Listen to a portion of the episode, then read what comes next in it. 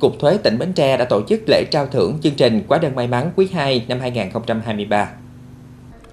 Chương trình trao giải cho những cá nhân hộ kinh doanh đã trúng thưởng trong đợt quay số ngẫu nhiên ngày 18 tháng 7 với cơ cấu giải thưởng gồm 15 giải, trong đó một giải nhất 5 triệu đồng, 3 giải nhì 3 triệu đồng một giải, 3 giải ba 2 triệu đồng một giải và 6 giải khuyến khích 1 triệu đồng một giải. Giải nhất trong đợt này đã được trao cho bà Châu Thị Phụng,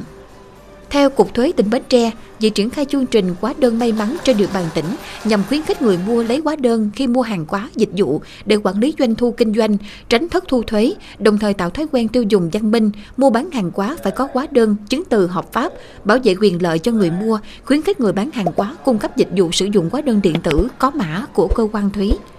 Được biết, từ ngày 1 tháng 7 năm 2022, cả nước sử dụng hóa đơn điện tử trong mua bán kinh doanh. Theo đó, Tổng cục Thuế đã triển khai chương trình hóa đơn may mắn. Chương trình này được tổ chức quay số định kỳ theo từng quý. Đối tượng được tham gia chương trình là toàn bộ hóa đơn điện tử có mã của cơ quan thuế, có người mua là cá nhân, hộ kinh doanh.